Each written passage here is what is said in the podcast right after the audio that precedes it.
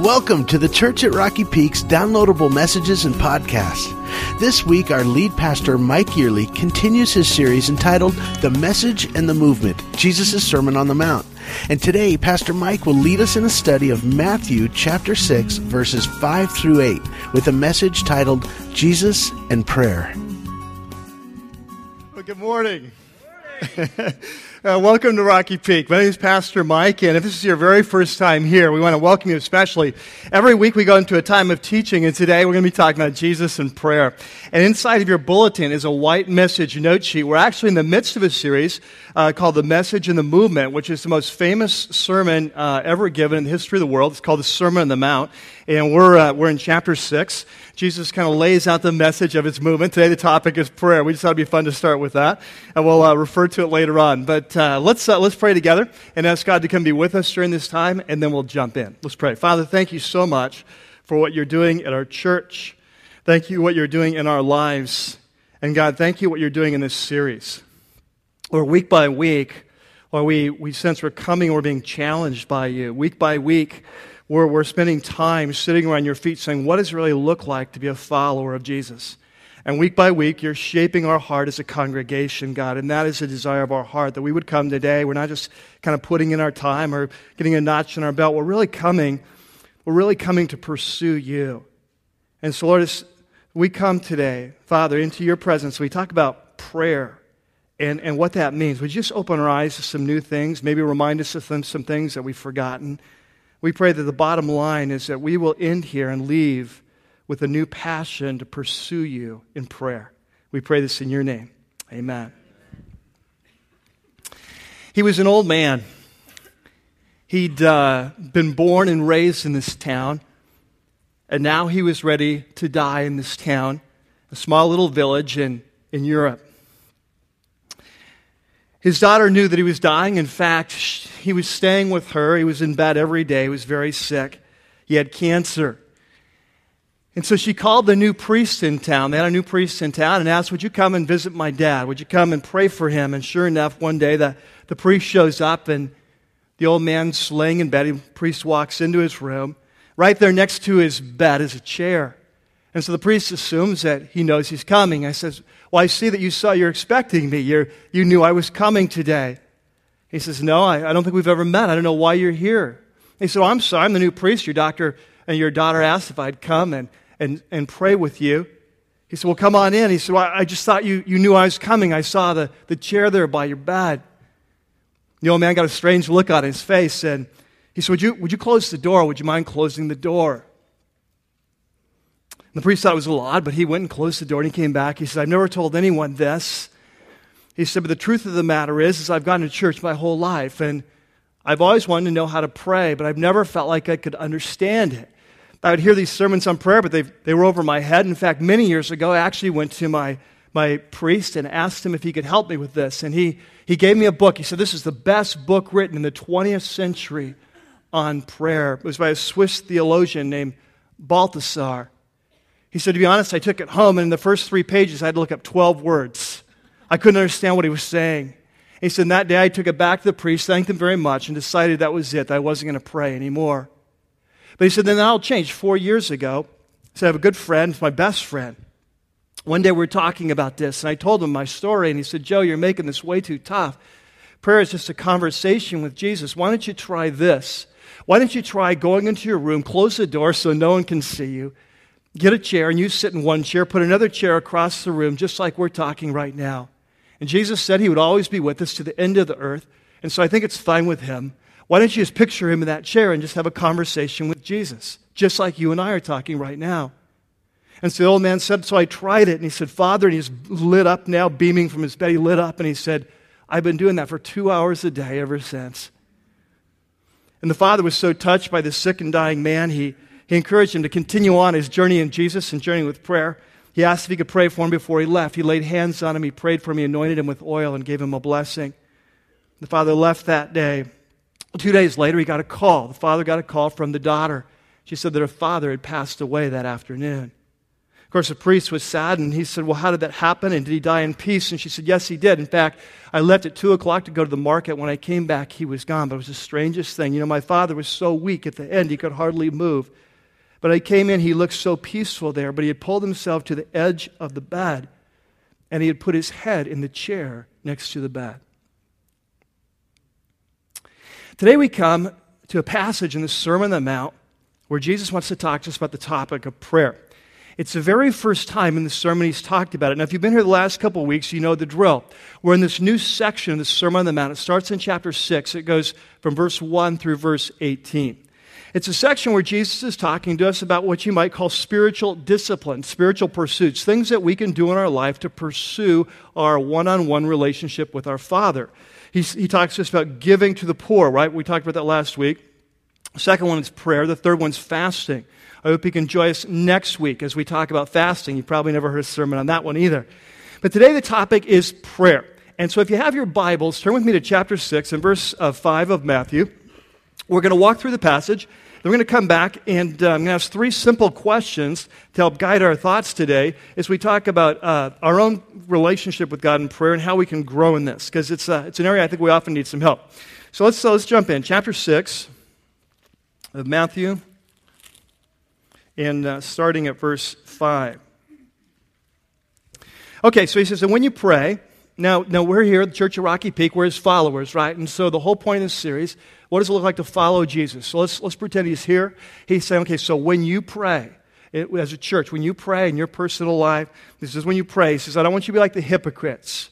I don't want you to be like the spiritual leaders of the day. I don't want to be like the Pharisees because what would they do? Well, they love to pray standing in the synagogues and on the street corners to be seen by them. For, prayer, for, for them, prayer is all about image. It's a way to be seen as spiritual. And so it's a way of not really talking to God, it's a way of talking to people, right? He says, I don't want you to be like that. Um, he says, I tell you the truth, they have received their reward in full. What they're praying so they impress people, guess what? People are impressed. They're done. That's the reward. Then he goes on. He says, But when you pray, you as my followers, I want you to do this. I want you to go into your room. Think of the old man now. I want you to go into your room. I want you to close the door. And I want, to, I want you to pray to your Father who is unseen. And then your Father who sees what's done in secret, guess what? He will reward you. When you, when you pursue your Father in the secret place, the unseen God will come and meet you in the unseen place. All right? That's the idea. And now he gives us some tips on how to do this. He says, And when you pray, do not keep on babbling like the pagans, because they think that they'll be heard because of their many words. Now, we'll talk about this a lot today, but this is a constant temptation we have when it comes to prayer, is to turn prayer into a ritual. Okay, if I just say it the right way, if I use the right words, if I say it the right amount of times, then, then it's like kind of like rubbing the, the, the lamp. The genie will appear, right? And he will answer us. And so he says this is a pagan mindset that we can manipulate God through our prayers if we do it the right way. It's pagan mindset. He said, um, but what he says, uh, verse 8, do not be like them because your Father knows what you need before you ask Him. Uh, prayer is not about manipulating God. Prayer is a simple relationship between you and your Father. He knows everything about you. He knows every what you're going to say before you say it. It's a simple thing. Keep it simple, right? We'll come back. And now he says um, in verse 9, he gives us a, a, model prayer. Now, it's not a magic prayer, it's a model prayer. It's uh, the most famous prayer ever prayed in the history of the world, right? We call it what? The Lord's Prayer. But it's really not the Lord's Prayer it's really our prayer. It's not the prayer that Jesus prays, it's, it's the prayer that he taught us to pray. But there's nothing magical about this. You know, sometimes in certain settings, it's almost as if, wow, okay, let's pray the Lord's Prayer because we know He listens to that one. you, know, so, you know, He wrote that one. I'm sure that that one will work more effectively. Um, and that, that's exactly the pagan mindset that we're trying to get away from, right?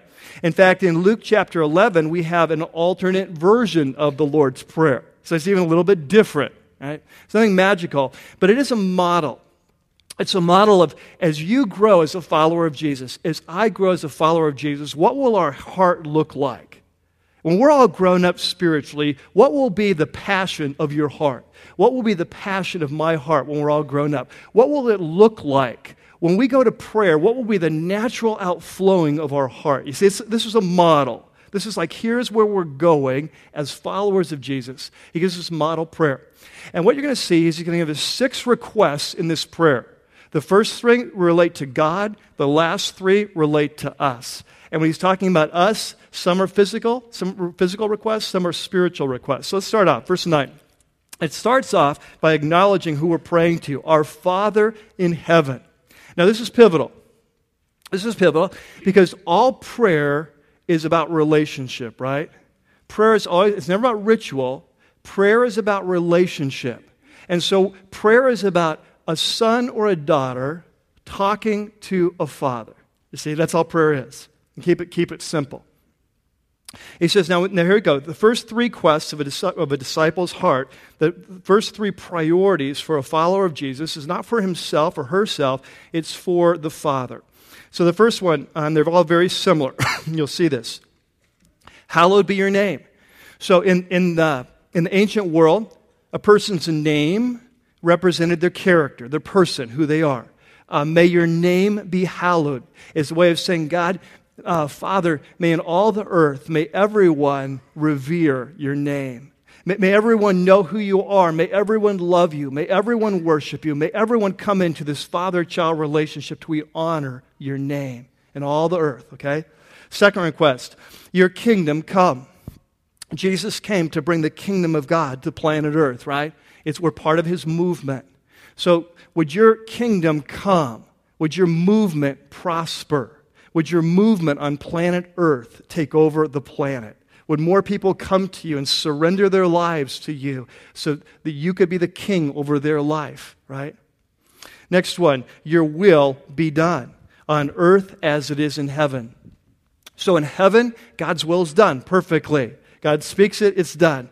Uh, heaven is just the way God wants it. Planet Earth is not the way God wants it, right? We live on a fallen world a world of disease, a world of oppression, a world of murder and death and sickness and heartache, right? God's will is not being done on earth. And so the prayer is God, would you bring your perfect will to planet Earth? You see? Now you can see how these three requests, they're almost like three sides of a triangle, aren't they? You can't, if you have one, you have the other. Like if, his, if God's name is honored, then his will will be done and his kingdom will come. If his kingdom comes, then his will will be done, his name will be honored. You see, they're all like three sides of the triangle. We're just praying that God, his perfect will, would come to planet Earth, all right? Now, the next three requests are for us. So, the heart of a disciple, it starts with our priority is God, right? The heart of a mature disciple, it's not about me, it's about God. God, would you be honored in all the earth? Would your name be renowned? Would your fame be in all the earth? We are about your name, Lord. We are about your fame. The church at Rocky Peak here, we exist not for ourselves, we exist for his name and his fame. You see, this is the heart of a disciple. Okay, but we also have needs, and that's very legitimate. And as followers of Jesus, we're to bring our needs. And there are two kinds, right? They're physical needs and they're spiritual needs. The first one is about our physical need. Give us this day, verse 11, our daily bread. And so we have physical needs in life, right? We have bread. We need cars. We need gasoline. We need shelter. We need healings, right? We have physical needs. So give us today our daily bread. well, we also have spiritual needs. Our first need is for forgiveness. So, God, we pray you'd forgive us our debts. We're in your debt, right? We've sinned against you as we have forgiven our debtors. So, God, would you forgive me? I realize I'm not living up to the life I'm supposed to live. Would you forgive me for that? And by the way, would you forgive me in the same way I have forgiven those who have violated my rights? Right? That's a pretty heavy duty prayer, isn't it? Uh, and so we're going to come back in a couple weeks and talk about forgiveness, right, in the teaching of Jesus. But it's pretty heavy to say, God, would you forgive me the way I forgive others? you want to make sure you're doing it well, right? okay. And then he says, one last thing is for spiritual power and protection. He said, and lead us not into temptation, but deliver us from the evil one. So Jesus acknowledges that we are in a spiritual warfare. We have a spiritual enemy, right? His name in the Old Testament, Satan, Satan. Right? The, the New Testament, our adversary. We are in the midst of a spiritual war. He is out to get you, he is out to destroy you, he is out to uh, incapacitate you so you can't follow Jesus. And so this is a prayer God, would you kind of lead us? We know he's out to get us. Would you lead us away from temptation or hard times that would destroy us? Interesting, the Greek word there for temptation is the Greek word peirasmos, and it's the same exact word for temptation and trial. You can translate it either way based on the context. So, what I was really saying here is we're in a war where you kind steer us away from his schemes, his attacks, right? And protect us from that, empower us to follow you. Now, just a quick side note. If you have a King James Bible, um, you will see in there that there's a, the final part of this prayer that, um, that's often prayed when we pray it. For thine is the kingdom and the power and the glory forever. And of course, that's true. However, in the best ancient manuscripts, that isn't in there. So, what often would happen sometimes is maybe that became something that they prayed in their church services and they added on. And perhaps, for example, a scribe somewhere writes in the margin of one of the manuscripts. You know, a hundred years later, the next scribe comes along and it's like, well, is that supposed to be in the text or not? Well, I'll add it. I just want to make sure. Um, and so, but in our best of uh, ancient manuscripts, it's not there. So that's why in uh, kind of more modern translations, there'll be maybe a footnote in your Bible, like an NIV, but it won't uh, be there. Okay, so that's, that's the prayer. So this is a passage from chapter from verse 5 to 13 about prayer. It's, it, it talks to us, Jesus wants to talk to us as his followers, both about how to pray and what to pray. Okay? So don't be like the pagans, uh, don't be like the Pharisees, that's how. Uh, here's a model prayer, here's the what. All right? Now, in the time that we have today, I want to dive in and talk about how to grow in our prayer life because, frankly, this is a really tough thing. We'll talk about this later on, but my guess is if we had a show of hands, you, how many are really happy with your prayer life right now? My guess is we'd have uh, far less than half the hands go up. It's just a really hard area. We talk about how important prayer is. We talk about how we believe in it. But the reality is, when you look at our lives, uh, my experience is we're often like, eh, it's not going so well. And so, how do we grow? So, let's jump in. Number one. The first question is, it flows from the text is uh, in your own life, are you pursuing God in your secret place? Okay, so your life, um, are you pursuing? Jesus seems to assume that we will pursue him. I want to point out something. If you take your Bibles and you look at verse uh, uh, 5, 6 5, he says, And when you pray, now you want to underline that word when. When you pray. Remember last week we talked about the, giving the poor. Remember we made a big deal of this.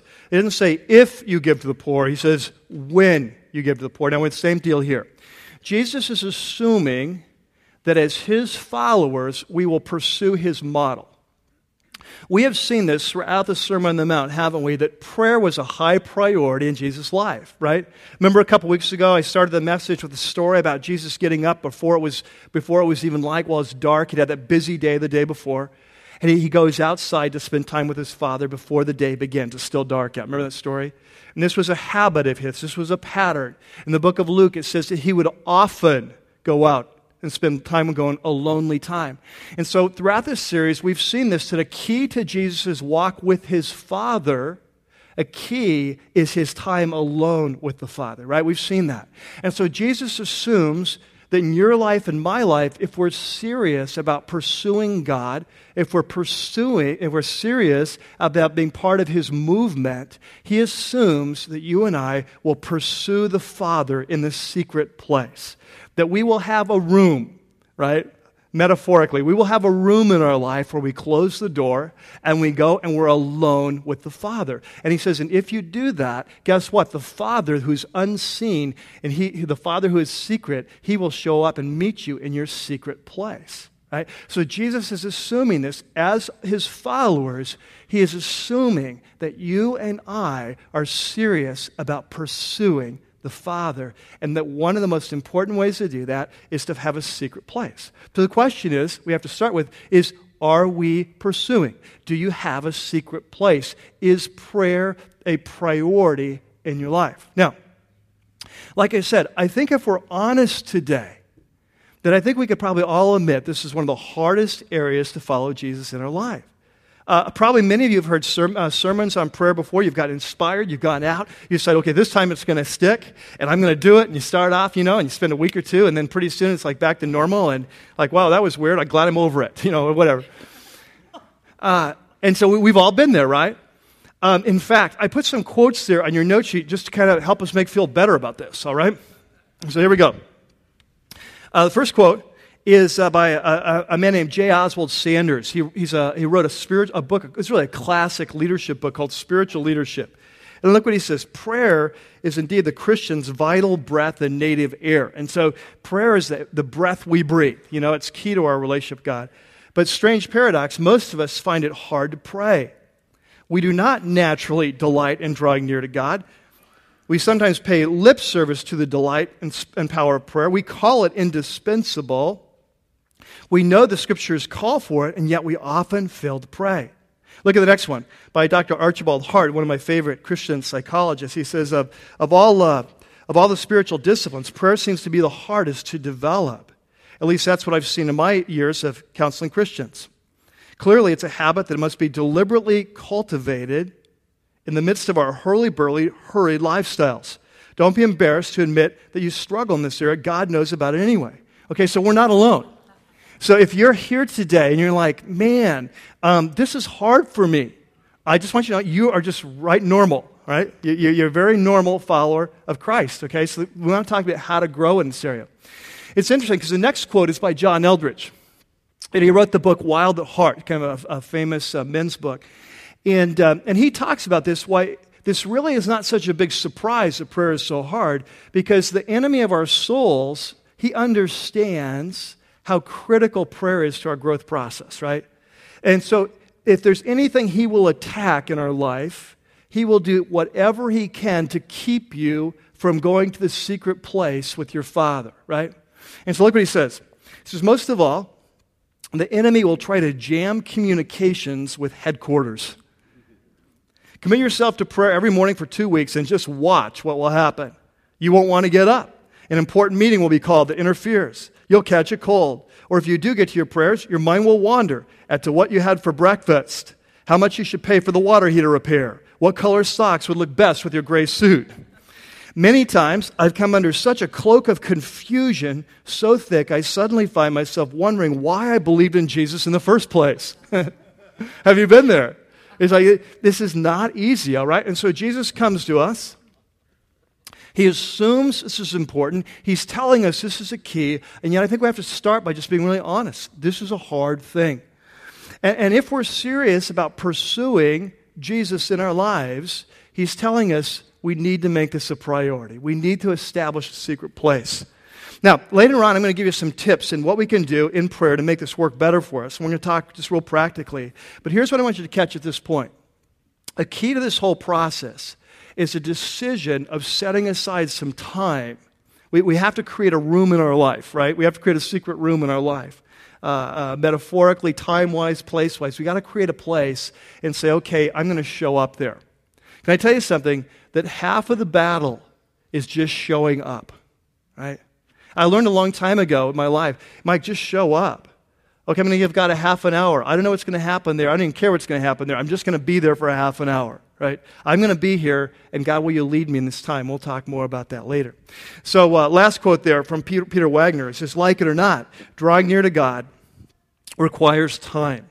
If we're motivated to pray, the first and most important act of self discipline is to set aside blocks of clock time. I like that, blocks of clock time.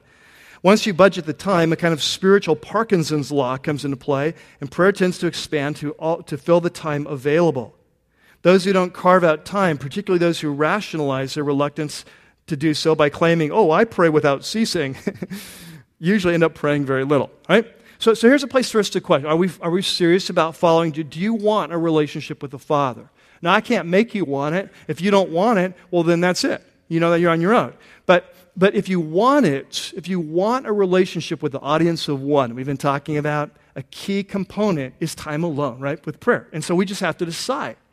I, I taught this a few months ago, and just remember I said, we do what we believe.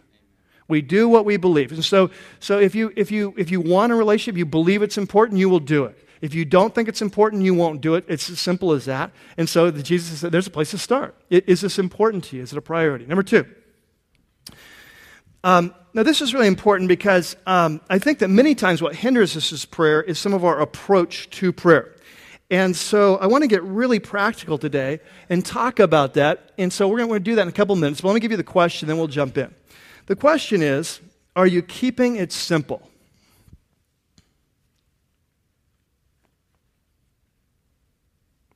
Um, Jesus says one of the marks of pagan prayer is that um, we, we, have sort of this uh, ritualistic mentality, right? And so we're going to go, we're going to do this ritualistic things. If we just say it the right way, we, we say it the right amount of times. Uh, some of you come from a background when you do that. Go say this amount of prayers, this amount of times, right? Okay, when you hit 50, bingo, you're in, whatever. Um, uh, it doesn't matter whether it's kind of a Catholic background, even a Protestant background. We all have ways to turn prayer into a ritual, don't we? And so Jesus assumes, he says, no, no, no, you got to keep it simple. This is the relationship between you and your Father. It's a conversation. Okay? And anytime we forget that prayer at its core is about just a simple relationship, we get off track. The moment we forget that, we get off track. Now, that's one of the reasons why I love this uh, story we started the day with about this old man, right? Because he discovered a very simple but profound truth that prayer is simply conversation. Now, at this point in the, in the sermon, what I was planning to do until Wednesday morning is to tell you a great story. It's a story that's found in 1 Kings 18, um, but I'm not going to tell the story. Um, you're going to have to read the story on your own, all right? Uh, it's the story of Elijah and the false prophets of Baal. It's a perfect illustration of the difference between prayer that is based on relationship and prayer that is based on ritual. And so this week, as you're doing your summer study or whatever, I want to encourage you to go there. But about midweek, and I'll tell you more about this later, about midweek, I realized we needed to go a different direction right now. And, uh, and what I realized is that uh, is that often, I, I think we're in a sermon like this, we all know we're supposed to pray, right? It's like we're all there. I just gave you point one, but it's just kind of a reminder. You know, it's like, okay, yeah, we need to pray, we need to seek God. But the real question is, how do we go about it? And I'm sure that for many of you, you've, t- you've tried to spend time in prayer and it just hasn't gone very well. Your mind wanders, you don't know what to say. Five minutes seems like five hours. You fall asleep, you know. You call it resting in the Lord, you know, whatever uh, you wake up and go, oh, I feel so refreshed. That was great. Um, and so we've all been there, right? And so, so I'm kind of picturing, let's say that I gave a sermon today. I walk out of here. This week we're meeting at Starbucks. And you say, hey, Mike, how you doing? We start talking. And you say, hey, Mike, um, I, I, I, like the message on, on this weekend. I really want to go on prayer. But frankly, I've just run into these kinds of problems.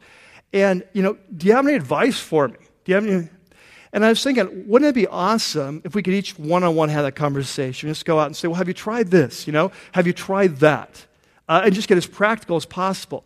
And so, what I'd like to do in this time part of the message is I'd like to give you what I'm going to call some Starbucks suggestions, all right? As if you and I were sitting over a cup of coffee at Starbucks and said, Well, have you tried this? Now, let me give you a warning on this. I want to put neon lights around this, all right? you ready? I'm going to share it with you in these eight suggestions. I'm going to share some things that have worked really well in my life. But obviously, you are not me, right? And so we're different. God's wired us differently. And so here's what I say if these are helpful to you, then I want you to use them. If they are not helpful, throw them out. There's nothing special about these, right? Nothing, nothing divine about these, right? Well, some of them there are, but, uh, but not all of them. And, uh, and so if you find it helpful, uh, great.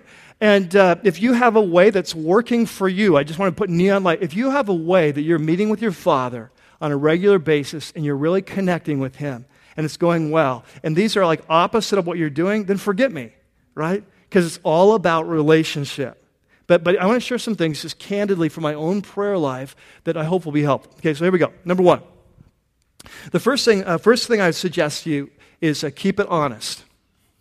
If you want to develop a relationship with your Father that's real and vibrant and energetic, when you go to prayer, you have to keep it honest. You have to be absolutely, radically honest with God. What you're feeling, what you're thinking, what your fears are. You know, Often, when we get with God, we do this thing that's like Christian edit- editing, right? We start editing ourselves. Okay, well, Christians shouldn't feel that way, so I'm not going to tell God I feel that way, because then He would know I feel that way, and then, then, then I'd be in trouble, and I have to start confessing. I haven't got to my requests yet. I never get done with my confessions, right? Well, guess what? Jesus says your Father knows what you need before you ask it. And so there's really no point in pretending. And yet I find this is really common in Christian circles. We go to prayer, we start putting on a what I should be per, kind of person. And we start pretending to be something we're not because we think God will be pleased with that. Get, let me tell you something. Your Father knows you, and He is most pleased when you are most honest. Right? Okay? And so that nothing will kill your prayer life more than pretending. And, and this is what killed the Pharisees. They're out there on the street corners and they're in the synagogues. They're not talking to God, they're praying so that people will hear them. It's about image management for them. And whenever in our personal prayer life we start to manage our image with God, it kills our prayer life. Okay? So that's number one. Number two, very similar. Some of these will overlap a little bit. Number two, watch out for the oughts. The oughts. You know, like I ought to do something.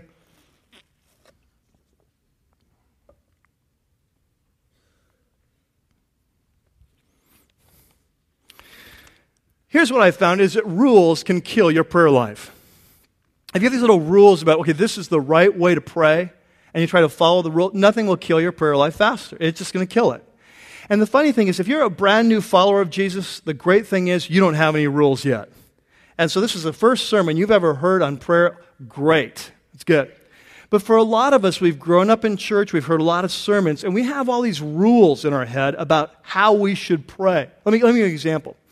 Um, uh, have anyone ever heard the rule that when you start your prayer, you should always start with praise? Anyone ever heard that rule? Okay, yeah, I've heard that rule. Many times, I'm like, okay, you should always start with praise. You always start with, with like praising God for who He is, and that because in Psalms it says, "Enter His gates with thanksgiving, and His courts with praise." Right. So, so verse quoted, and then that's how we're supposed to pray. We always do it this way. But stop and think about how counter uh, relational that is. How, can, you know what I'm saying? How, how opposite of normal relationships. Can you understand? Like last night, Lynn was in the front row here, my wife, you know? And so I'm like, can you imagine this? I, I get up in the morning, oh, Lynn, blessed art thou, you know? Mother of my children, wife of my youth, heart of my hearts. You're the most amazing mother in the history of the world. I love you to death. You are beautiful beyond description. By the way, can I have some toast? right? Now, now, just follow me. Can you see how counter relational that is? Like, that's not the way we do relationship, right? We don't do relationship that way. Now, are there times when I praise Lynn? Yes. Right? Appropriate times. And would it, would it be weird if I had a marriage when it was like never, and I never praised Lynn? I never, well, yeah, that'd be weird. So probably say something about our marriage, right? But, but I don't have to start with it every time. And yet we've often been taught that. Let me give you another example. How many of you have ever heard of the acronym ACTS? Uh, okay, a lot of let's see. Let me see your hands. Acts. Okay. Now, again, if this is helpful to you, great, great. I'm not trying to steal your best uh, prayer strategy, right? But Acts it stands for those of you who are new Christians and have been blessed by never hearing this. Um, okay, Acts stands for adoration. Okay, the C is for confession, the T is for thanksgiving, the S is for supplication. And so here's the thing when you go to pray, you go through Acts. You start with adoration God, you're amazing. You go to confession I'm not amazing. Uh, you go to thanksgiving I'm so thankful you forgive me for not being amazing. Supplication Will you help me be amazing? You see, that's how it works, right? And so this becomes a pattern for our prayer life. And so we get down and okay, we go through Acts. See what's A, B, C, and we go through this thing, all right? Um, here's another one. How many have heard this? If you want to follow Jesus, you need to pray, have a, a time alone with God, your kind of quiet time or devotions every day. How many have ever heard that? Okay, so a lot of you. Uh, how many have heard it's every day and it needs to be in the morning, right? Because in the Bible, David says, Oh my God, in the morning I cry out to you. Okay, right. All right. Okay, well, this may be a surprise to you, but they have no evidence that Jesus even went away daily. In fact, the closest thing that we have is in Luke, where it says he often, Luke 5, he often went alone to seek God to lonely places. So we know that he often did that. Did he do that every day? My guess is no. He probably had some really busy days he couldn't get away. All right? And so here's what I'm saying is that oftentimes we have these rules in our life. This is how to pray, and it can kill the relationship. Right? We'll talk more about that in a second. Okay, number three. Third tip. I probably should call these Mike's uh, her- heretical tips on prayer. number three, trust the Holy Spirit. Trust the Spirit to lead you in prayer. There you go. No, that sounds better.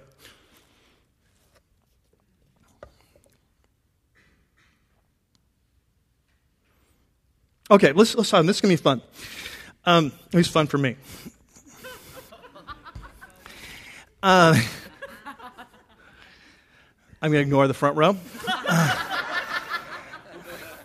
All right. Uh, Okay, so, so Jesus comes, right? When Jesus leaves, he says, I'm sending the Holy Spirit.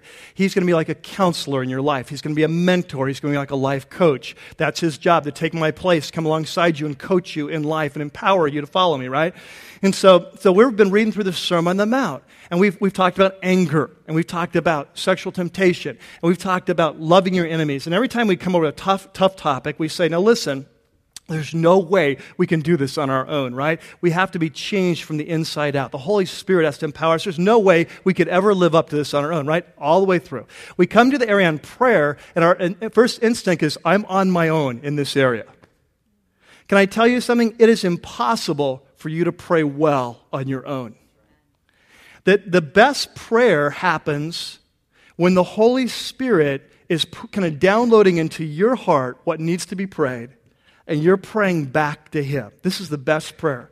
The best prayer is when, when, when God is sharing His heart with you on an issue through the Holy Spirit, and it's a burden in your heart, and you pray that back to Him. That's the very best. That's, that's the heart of prayer. That's the way it works best. Um, and so um, in the New Testament, we are told this that we need to pray in the Holy Spirit. There in your note sheet, Ephesians chapter 6 says we're to pray in the Spirit, right?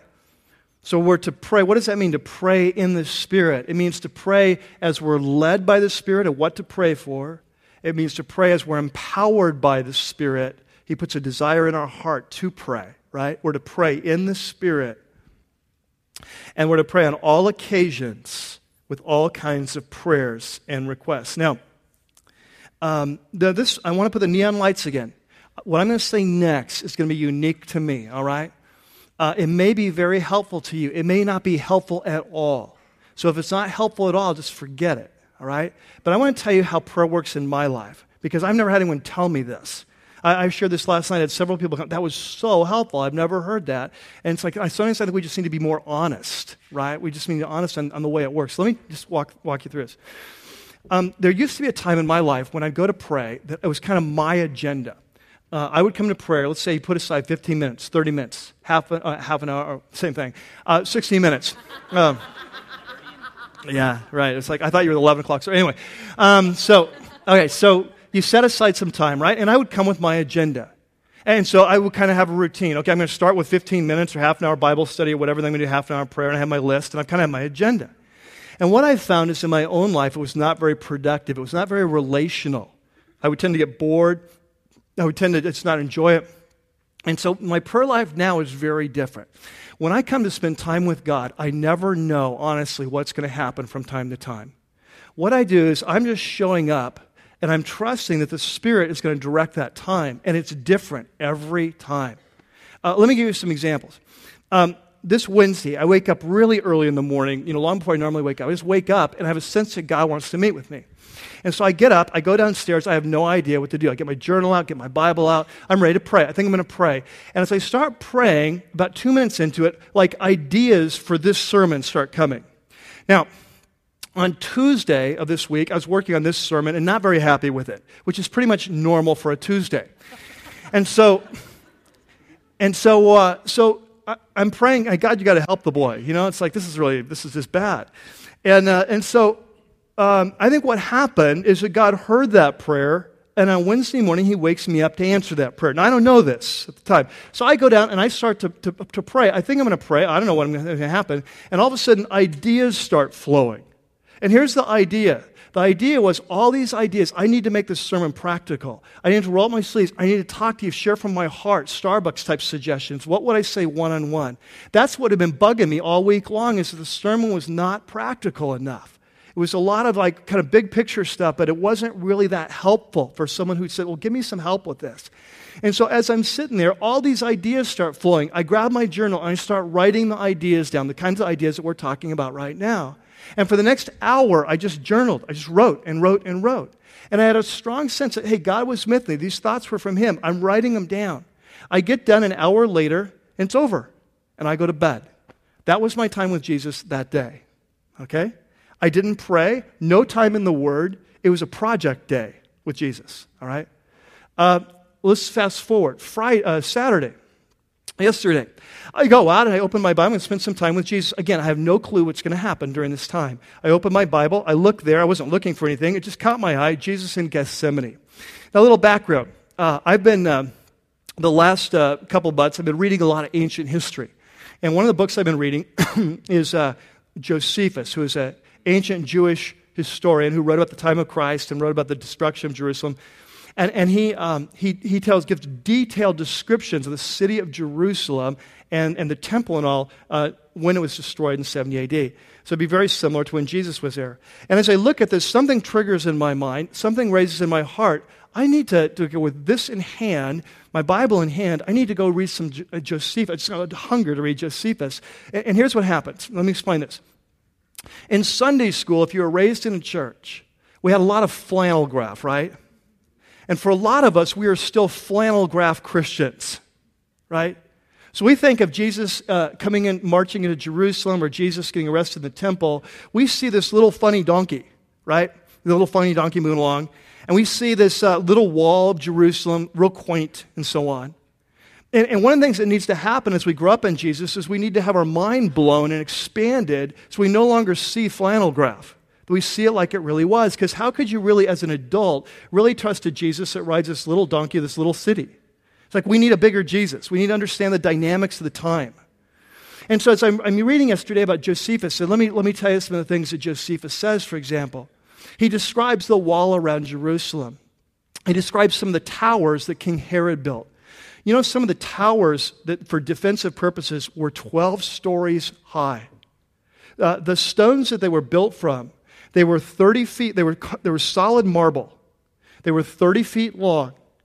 They were 15 feet wide. They were seven and a half feet deep.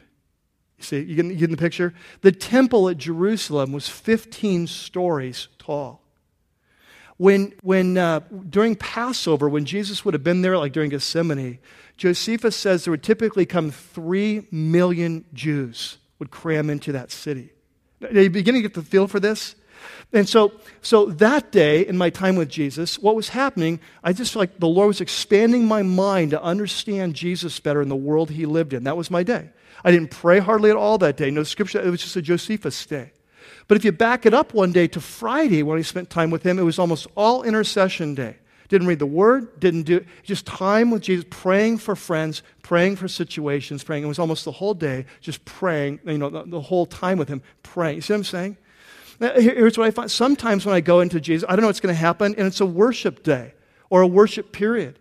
And I go in, and, and this happened this morning. And I got up this morning, and I was spending some time with it, and some songs started going. I went and put on the new Jeremy Riddle CD, and I started worshiping. And as I started worshiping, people started coming to mind, and I started praying the lyrics of those songs over people in my life. And then a song came on that began to minister to me and my hunger for God right now in a new level of relationship. And I began praying that hunger. I, I began entering into that song as a prayer to God. You see what I'm saying? Now, I just gave you like a typical kind of week in my life. By the way, I went back and said, well, how often does this happen? Because I journal these things. And here's the thing over the last two and a half months, which is the, my last current journal, there's been days when I've spent as little as two days with Jesus. There's been weeks that I've spent as many as seven, and there's everything in between threes, fours, fives, as you look at a week. Now, isn't that the way relationship really works? Like, there's weeks I don't get to spend as much time with Lynn, but then I get to make it up the next time, right? Okay, so here's what I'm saying is that my whole approach to spending time with has changed. Instead of coming in and having my own agenda, this is what I'm going to do, is showing up, what's your agenda? Now, if you find that you're a very structured person and it works best for you in a very structured way and that's working great, God bless you. This is not like everyone's wired. I'm just giving you an alternate mode, okay? An alternate way of looking at it. So trusting the Spirit. Number four. Number four. Now, four, five, and six, they all go together. Um, and, and, when I was a little boy, I was taught this is how you pray. Uh, I go to study school, and uh, you'd sit down, you'd fold your hands like this, right? You'd close your eyes, and you would pray silently. Now, as I've grown into a man, I've one by one left all those things behind. I found they're more effective. Four, five, and six all go together. Number four, verse one's pray out loud. One of the things I'd say is most effective, if you have a hard time, your mind wanders, try praying out loud. Um, I do this in the car. And it, it used to be a little embarrassing. So when other cars would drive up next to me, I would stop praying. Hey, Jesus, could you hold that for a minute? I got someone here, I don't think he's a weirdo. the great news is with Bluetooth now, don't have to worry about it. I just keep going. All right. Number five. Number five, change your position. I always saw you when I was a little boy, you had to stay in one place, be really quiet, stay one place. And now I often move around. In fact, we have it downstairs in our house, and you know, if I'm up early and no one else is up, I will often wander through the whole downstairs, just walking and talking with the Lord. Uh, sometimes go on prayer walks. Uh, sometimes go outside. Uh, often in one time with him, I happened today. I was out in the front porch for a while. It was beautiful, right? Then went into the living room for a while. Then went in the kitchen for a while. I just move. It really helps, especially if you're ADD. Okay, um, number six. Here's my sixth suggestion open your eyes. Oh, you can't do that. I've heard people say this. Oh, he's opening his eyes when he prays. The good thing is, Jesus did it. Uh, look there in chapter uh, 17 of John, it says, after, after Jesus said this, he looked to heaven and prayed. It's a really interesting thing how uh, in the ancient world they would pray mostly different. They usually pray out loud, and they would often pray with their eyes open. Uh, so if that's helpful, that's helpful to me. Number seven, stop worrying over distractions. I'm sure you've had this happen. You're praying along, and all of a sudden you're distracted, and five minutes later you wake up. Guys, you know this is what happens with our wives. Um, just kidding, just kidding. No, I'm, actually, I'm serious. But um, you've all had this, right? You're praying, right? You're praying along, and all of a sudden you're like, oh my, where am I? I don't know what's going on.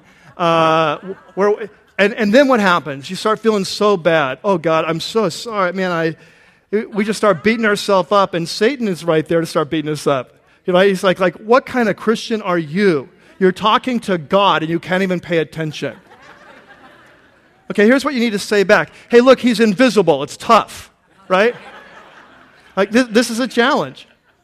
So let me tell you, if you ever get distracted in prayer, welcome to the human race, right? We are all in this together. You will get distracted. You will get distracted. It will happen. So here's the thing don't worry about it.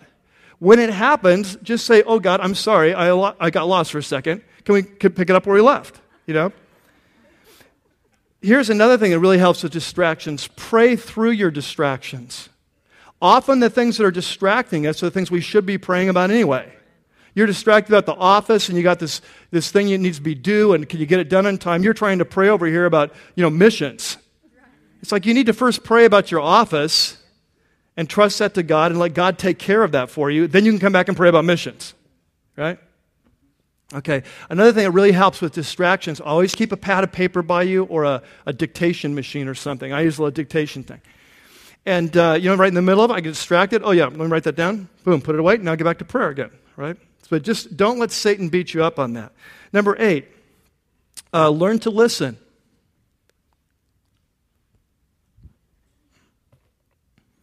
Learn to listen for ideas. Uh, prayer is two way communication. Often we're not taught this. We think of prayer as just speaking to God. Prayer is a time when I come into the presence of God, right? And I, I want to speak to Him. I want to listen back.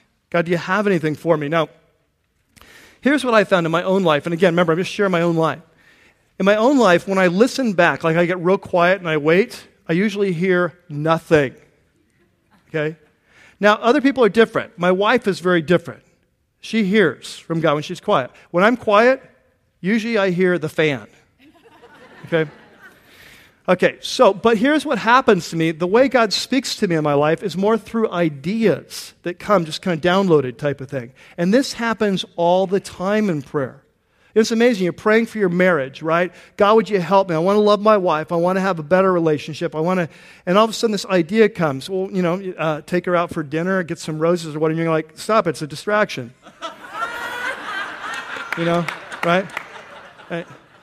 You're praying for your job, and God, there's this project, and I don't, have, I don't know how to organize it, and I don't know how to make it work. And all of a sudden, some organizational ideas start coming. Oh, I'll think of that later, right? I'm praying right now. I want you to start thinking of your time with God as you're just with God, you're in His presence, and it's okay to do thinking. It's okay to do projects in the presence of the Lord. See, when I, when I went down there on Wednesday morning, right, and these ideas came with the sermon and say, oh, that sermon, I'll wait till I get to the office. It was like, God's on the move here. I'm doing a project with him. And you say, well, Mike, that's a sermon. We can understand that. It wouldn't matter if I was an architect, if I was in construction, if I, it wouldn't make any difference at all. And once the ideas start coming, I've learned to listen like God is there. I plan vacations during my time with God. I plan things in my marriage. I plan because why? Because I'm coming in the presence of God saying, Would you help me think this through? And when the ideas start flowing, it's like, wow, let's capitalize on that. Okay, and now I'm with the Father, and I've got my calendar out. Yeah, that'd be great. What if we stayed here, and what if we stayed there, and we stayed here? That'd be good, you see? And there's just a sense of we're in this together, right? See how relational that is? Really different. All right, let's move on. Number three, third question. Last question is Are you asking for the right things? Now you say, Well, Mike, wait a second. I thought you said we're supposed to be honest. yes, we are. But remember, this is a model prayer of Jesus, right? This is what a disciple looks like when he's fully mature. And what you see, excuse me, as a disciple matures, what you see is our heart changes, our desires change. And what happens is we become more and more passionate about God's name and God's honor and God's agenda than even our own lives. This just happens naturally.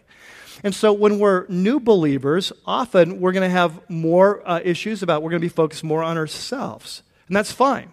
That's fine because we're new believers. But as we grow, right, there needs to become more of a balance. Instead of it being all about us, it becomes increasingly about God. Now, you'll see in the Lord's Prayer this beautiful balance. It starts with the priority God, your name, your kingdom, your fame, right? And then it says, but also we need this stuff. And there's this balance. We pray for both things, but the priority is on God's name, God's fame, God's will. Okay, so when we're younger believers, it's natural we're more self absorbed, we're more short sighted. I love uh, the prayers of children. You know, have you ever listened to kids pray? They're just so great. They're so transparent, but they're also can be kind of self-absorbed. Uh, I uh, I got a book on prayer a few years ago that was like children's prayers. Maybe you've seen these kinds of things, but just they just make me laugh. Like here's Lois. Dear God, I like the Lord's Prayer best of all. Did you have to write it a lot, or did you get it right the first time? Isn't that great? Here's one, Joyce. Thank you for the baby brother, but what I prayed for was a puppy. Jenny says, Dear God, please put another holiday between Christmas and Easter. There's nothing good in there right now. And then my favorite from Raphael Dear God, if you give me a genie lamp like Aladdin, I'll give you anything you want, except my money or my chess set. okay, so I'm saying is as we grow, you will find that your prayers change. And here's a challenge for you I'm asking, are you praying for the right things? As you study the New Testament, in fact, you'll do this in your summer study this week, you'll see as you study the prayers of the Apostle Paul or you'll see the prayers of Jesus, the things that drove them, what they prayed for, were not so much the physical things usually, they were the spiritual things and they were God's kingdom things. They'd pray for the eyes of our heart to be enlightened so we can see who God is. They would pray that we might know uh, uh, God's will so we could please Him in every way. They, they had all these amazing, God, we want, it's about your kingdom. And so let me just challenge you are you praying for the right things in your life? So easy, often as believers, you think of our life groups, you think of, of uh, our children when we pray. So often we pray for things that are important, but they're not the most important, right? So we, should, we need to be praying for them, but we'll pray for things like the, all the health needs in the group. We'll pray for someone's job. We'll pray for uh, our kids, they make the baseball team. All good things. Don't get me wrong, all good things. Hey, but are we praying that our group, our life group, develops a passion for Jesus Christ and his kingdom? Are we praying that our child has the character of Christ and they discover their gifts and their purpose in God's kingdom? Are we praying that they love God with all of their heart? Are we praying for a spouse for them that one day will be able to share uh, that, their passion for Christ and the King? You see? So, all, both things are good. But if you look at the Lord's Prayer, what you see is there's certain priorities there, isn't there? And it's just showing you when you all grow up, this is what you're going to be praying like. This is what's going to be the passion of your heart. And so we may not be there now, but we can begin like moving, make, taking some dance steps and learning the dance. We can say, okay, Father, I'm not quite there, but I want to try this out. And in my prayer time, I want to begin asking for some things that I, I truly see are, are the most important things. Let's pray together. Father, thank you for this time together as we talk about such such a practical topic. We pray you'd come and meet us and you'd give us a passion to know you in this secret place. And you'd teach us to be relational, and you'd teach us to ask for the right things. We pray this in your name. Amen. Father, we, um, we just love the words of that song. We want to be a church that meets you in the secret place. Lord, we recognize that we come together, or when we're with you in our secret place of our room, we've closed the door and we've pulled up that extra chair. Oh God, how we need you. And Lord, so we pray that as we renew our commitment to pursue you in the secret place, teach us, Lord, what it means to be honest and to be real and have a real relationship. Teach us what it means to trust in your spirit to guide us however we're wired. We pray that you would meet us, Lord, that you'd break through old paradigms, and that we would enter in and meet you, Father, in the secret place, and that you would fulfill your word that when we seek you in the secret place, that you will reward us. You'll reward us with your presence. You'll reward us with a changed life. You'll reward us with answers to those prayers. We seek you now. In Jesus' name, amen. Amen. Let's stand together. As we close this service, uh, I've got a prayer request for you. It just seems so appropriate to share today. Uh, uh, about three months ago, I strained my voice really badly one weekend through a series of events that happened. And at first, I kind of blew it off, but uh, it's never gotten better. And uh, the strange thing is, it feels like, you know, if you ever go to a basketball game and you like scream your, your lungs out, the next day, how your voice just feels burning, like it's burning, like you ripped off a, a layer of skin. That's how it feels all the time when I talk. And, uh, and so I've been to an ENT, I've been to a speech therapist, and they're not really sure why. It turns out I do have some, uh, uh, some very small, fortunately, nodules growing on my vocal cords, and so I'm going to speech therapy for that. But the thing that they're really perplexed with is why my throat is so sore all the time, like what's going on there. And so we're continuing to do tests and checking out things and all. But I wanted, first of all, as a congregation, obviously talking is important to what I do. and so um, I, I, wanted you as a church to be praying for me about that. I think we're all in this together. Uh, God's got us on a great journey. We don't want that derailed. Um, and so pray for me on that. And secondly, um, what they've asked me to do is to try this next week going on total voice rest. And so I will be speaking next weekend. I'll be back to talk about fasting. But uh, after the services today, I will hit the mute button and I will go down for the week. And so I just want you to know because if I see it Peak Praise or I see you around the campus, I'm not being rude. it's, it's not you, it's me. and uh, I just wanted you to know, okay? May the Lord be with you this week and may you pursue Him in the secret place. And may you find your Father in the secret place. And may He hear you. And may you listen to Him. And may new ideas come and new insights come. May it be a point of connection for you. May it be the source of strength in your life as it was for His life. That out of the secret place, you come into the public place, empowered and energized and directed with who you are and what He's called you to do and be. God bless you. We'll see you next week as we continue this series. We'll look at fasting. Well, that's going to do it for this week's message. We hope you've enjoyed it as much as we have putting it together. Please visit us at rockypeak.org where you can download more messages or have your questions answered. Remember, you can subscribe to our weekly podcast for free by searching for the Church at Rocky Peak from within the music store in your iTunes software. For lead pastor Mike Yearly and everybody up here at the Peak, thanks for listening.